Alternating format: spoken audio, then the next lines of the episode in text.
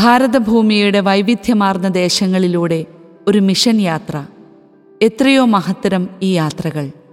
Father George Sebastian S D B രണ്ടായിരത്തി ഇരുപത് ഡിസംബറിൽ പുരോഹിതനായി ഇരുപത്തിയഞ്ച് വർഷം പൂർത്തിയാക്കാൻ ദൈവത്തിന്റെ കരുണയുള്ള സ്നേഹം എന്നെ അനുഗ്രഹിച്ചു. എല്ലാ ബലഹീനതകളെയും അവിശ്വാസത്തെയും വെച്ച് നോക്കുമ്പോൾ ഈ ഒരു കൃപ വലിയൊരു അനുഗ്രഹമായി സ്വീകരിക്കുകയാണ്. കഴിഞ്ഞ കുറേ വർഷങ്ങളായി സലേഷൻ ഓഫ് ഡോൺ ബോസ്കോയുടെ കൊൽക്കത്ത പ്രവേശിയിലാണ് ഞാൻ സേവനം ചെയ്യുന്നത്. ഈ നാളുകളിൽ പശ്ചിമ ബംഗാൾ സിക്കിം മേഘാലയ നേപ്പാൾ എന്നീ മിഷൻ സ്ഥലങ്ങളിലും പ്രത്യേകിച്ച് ബംഗാളികൾ സാൻഡലുകൾ ആദിവാസികൾ നേപ്പാളികൾ ഖാസികൾ തുടങ്ങിയവരുടെ ഗോത്രവിഭാഗങ്ങൾക്കിടയിലും പ്രവർത്തിക്കാൻ ഇടയായത് വേറിട്ടൊരനുഭവമായിരുന്നു. അതുപോലെ തന്നെ അരുണാചൽ പ്രദേശ് ജാർഖണ്ഡ് ഒറീസ ഛത്തീസ്ഗഡ് എന്നിവിടങ്ങളിലും ശുശ്രൂഷക്കായി പോകാനായിട്ടുണ്ട്. ഇരുപത്തഞ്ചു വർഷത്തെ ഈ യാത്രക്കിടയിൽ വേറിട്ടു നിൽക്കുന്ന ചില അനുഭവങ്ങൾ ഓർക്കുകയാണ്. ആയിരത്തി തൊള്ളായിരത്തി തൊണ്ണൂറ്റിയഞ്ച് ഡിസംബർ പത്തിലായിരുന്നു എന്റെ തിരുപ്പട്ട സ്വീകരണം.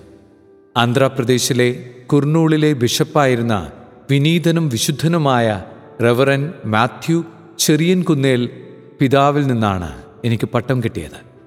തിരുപ്പട്ട സ്വീകരണത്തിന്റെ കുർബാന കഴിഞ്ഞപ്പോൾ പിതാവ് എന്റെ മുമ്പിൽ വന്ന് മുട്ടുകുത്തി ആശ്ചര്യപ്പെട്ട് ഞാൻ നിൽക്കുമ്പോൾ തന്നെ അനുഗ്രഹിക്കണമെന്ന പിതാവ് എന്നോട് ആവശ്യപ്പെട്ടു.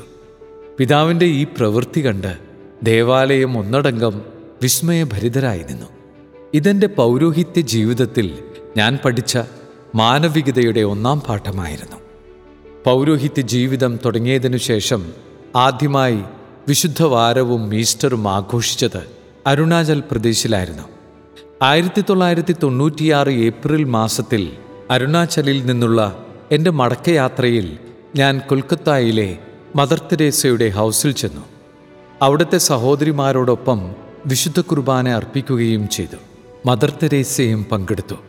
കുർബാന കഴിഞ്ഞപ്പോൾ ഞാൻ തലകുനിച്ച് എന്നെ അനുഗ്രഹിക്കാൻ മദർ തെരേസയോട് അഭ്യർത്ഥിച്ചു.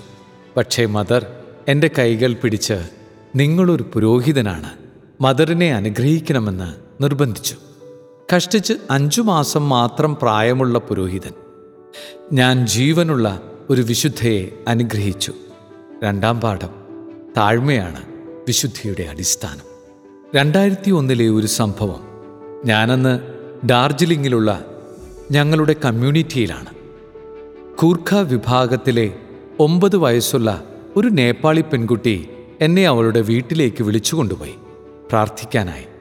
അവളുടെ വീട്ടിൽ വച്ചിരിക്കുന്ന ദേവന്മാരുടെ ഫോട്ടോയൊക്കെ വച്ചിരിക്കുന്ന സ്ഥലം എന്നെ കാണിച്ചു തന്നു. ഞങ്ങളുടെ വിദ്യാഭ്യാസ സഹായ പദ്ധതിയുടെ ഗുണഭോക്താവായിരുന്നു അവൾ. എനിക്ക് വേണ്ടി പ്രാർത്ഥിക്കുന്നുണ്ടെന്ന് പറഞ്ഞ് അവരുടെ ആ പ്രാർത്ഥനാ പീഠത്തിൽ വച്ചിരിക്കുന്ന എന്റെ ഒരു ഫോട്ടോ അവൾ കാണിച്ചു തന്നു. അവളുടെ വിശ്വാസവും തീഷ്ണതയും കണ്ടപ്പോൾ എനിക്ക് ആശ്ചര്യം തോന്നി.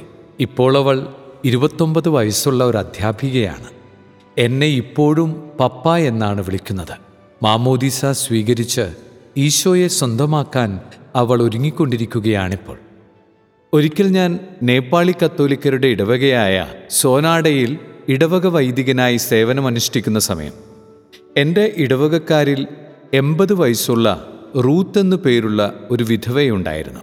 മുളയും പ്ലാസ്റ്റിക് ഷീറ്റും കൊണ്ട് നിർമ്മിച്ച ഒരു ചെറിയ കുടിലിൽ ഒറ്റയ്ക്കായിരുന്നു അവർ താമസിച്ചിരുന്നത്.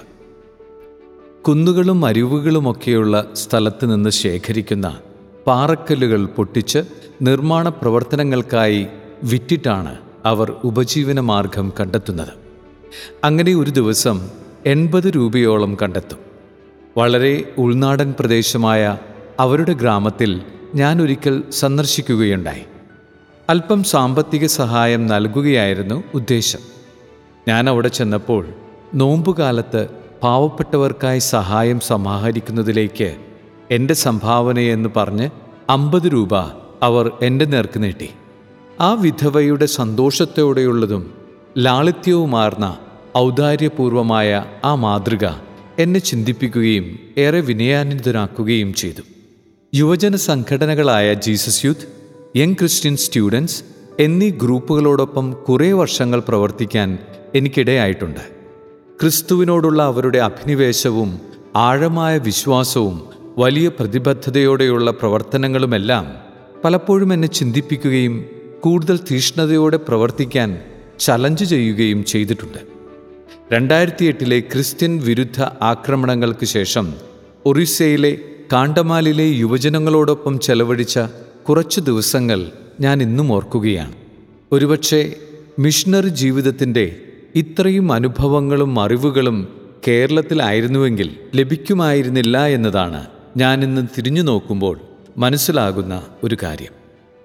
വൊക്കേഷൻ ഡയറക്ടർ എന്ന നിലയിൽ അഞ്ചു വർഷത്തെ സേവനത്തിനിടയിൽ ഇന്ത്യയിലെ പതിമൂന്ന് സംസ്ഥാനങ്ങളിലേക്ക് സന്ദർശനം നടത്താനായതും ഓരോ സ്ഥലങ്ങളിൽ നിന്നും ലഭിച്ച സ്നേഹവും സ്വീകാര്യതയും ഞാൻ ഏറെ കൃതജ്ഞതയോടെ ഓർത്തു പോകുകയാണിപ്പോൾ. ഭാരതത്തിന്റെ നാനാഭാഗങ്ങളിലുമുള്ള സഹോദരങ്ങൾ അവരുടെ സ്വന്തമായി എന്നെ കാണുകയും മകൻ സഹോദരൻ അമ്മാവൻ എന്ന രീതിയിലൊക്കെ കണക്കാക്കുകയുമായിരുന്നു. എന്നെ അവരുടെ ഫാമിലി വാട്സപ്പ് ഗ്രൂപ്പുകളിൽ ചേർത്തതും അതിന്റെ അടയാളമായി ഞാൻ മനസ്സിലാക്കുന്നു.